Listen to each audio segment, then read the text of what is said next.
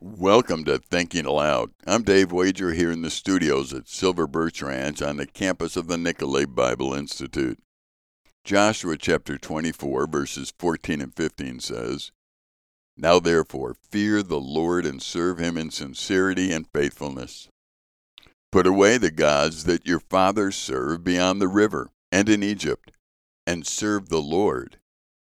And if it is evil in your eyes to serve the Lord, choose this day whom you will serve, whether the gods your fathers served in the region beyond the river, or the gods of the Amorites in whose land you dwell. But as for me and my house, we will serve the Lord. We cannot sort of, kind of, or almost follow God. We either choose to follow Him completely, or we're not following Him at all. The idea of choosing to follow God in some progressive manner that will one day lead to perfection seems like a cop out. While it's true that we are maturing and changing, we do not personally decide to listen to some of God's commandments today with the idea in mind that we will hear more of what He says when we get older. I've heard many young people tell me that one day they'll get better at what they do, but right now they know they're living in sin but it's not as bad as it was before. So one day, maybe, they'll get over this and get to where they belong.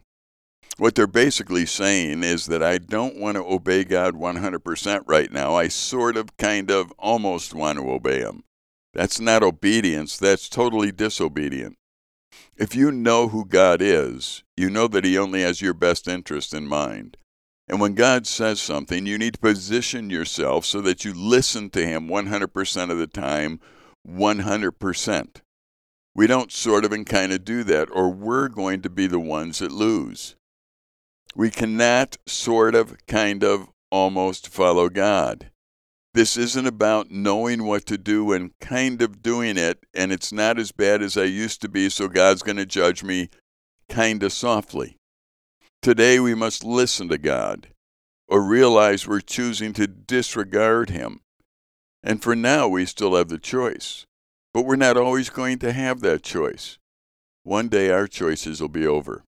Today, when you hear the voice of God, whether it be through the scriptures or the Spirit of God reminding you of what you read, don't harden your hearts. Listen to God 100%.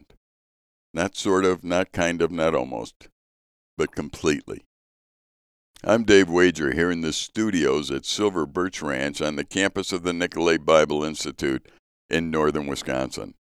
Thanks for listening. We hope to talk to you again real soon.